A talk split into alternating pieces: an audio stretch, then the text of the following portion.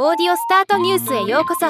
ロボットスタートによる音声業界の最新情報をお伝えする番組です。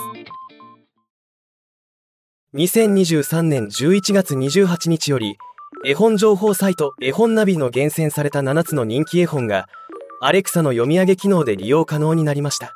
今日はこのニュースを紹介します。